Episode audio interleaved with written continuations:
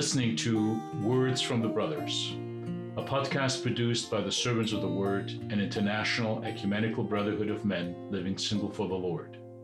You can download this podcast from our website or access it on iTunes or on any other podcasting apps.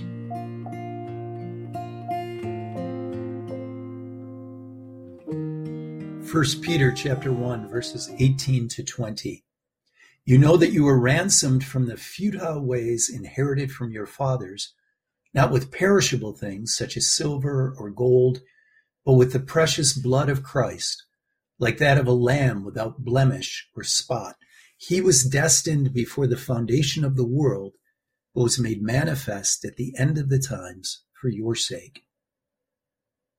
Peter then, in this opening of his letter, probably a letter uh, written written on the occasion of Easter and with especially the newly baptized in view, says, "You know that." It's a reminder of the basic gospel that he's going to go on to speak about. They've all come to believe this, and he said, says, now it, it's for you to live out of this truth. And what is that truth? The truth is that you were ransomed from the futile ways inherited from your fathers with the precious blood of Christ. This term ransom is a term for buying something back. In the Old Testament, that's the indispensable background to everything said about Christ in the New Testament. This term for buying back is sometimes used for the redemption of land that you may have sold when you needed capital, and then you redeem it, you buy it back.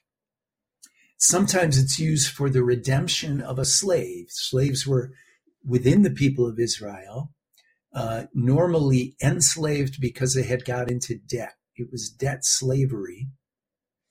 And they go into this uh, slavery as a means of paying off their debt. And a relative or someone else would be able to buy the slave back and gain their freedom. And that's probably the image that lies behind this use of ransom, since it's referring not to land, but to people.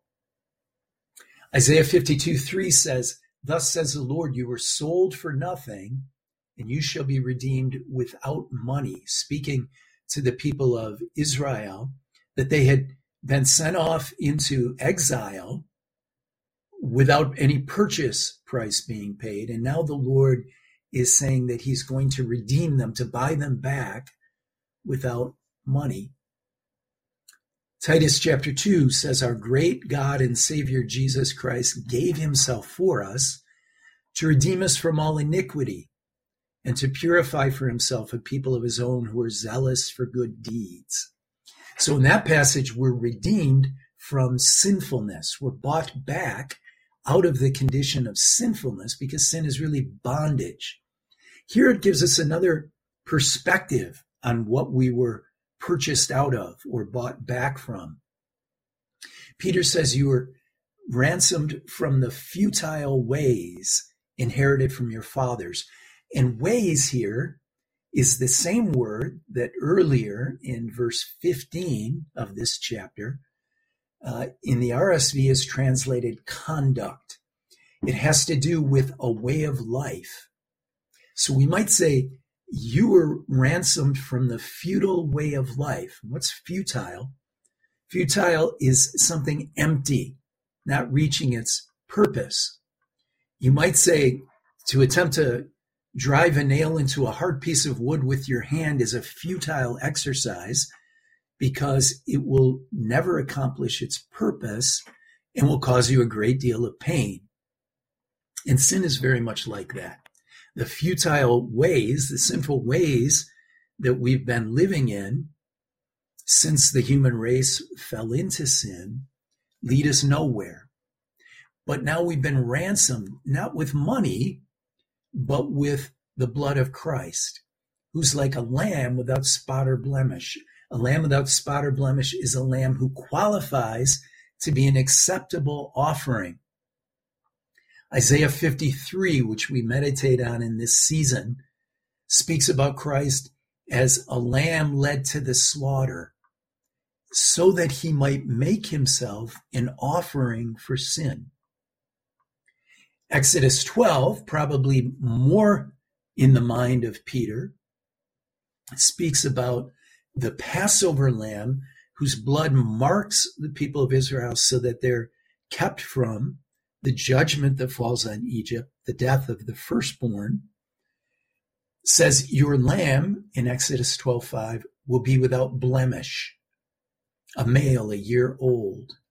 Christ was predestined for our salvation to ransom us even before sin, as Ephesians 1 4 tells us. Christ's coming is for our sake, for the sake of our redemption. And with the coming of Christ, we begin to have the possibility of embarking on a way of life that's not futile and that indeed leads to eternal life and the full accomplishment of God's purpose, but only on the basis of the very costly offering of this perfect and unblemished Lamb. Words from the Brothers was produced by the Servants of the Word, a brotherhood of celibate men that is part of the Sword of the Spirit, an international ecumenical network of covenant communities. For similar and other content, please visit us on www.servantsoftheword.org. If you liked what you listened to, please leave us a review on iTunes or other podcasting apps.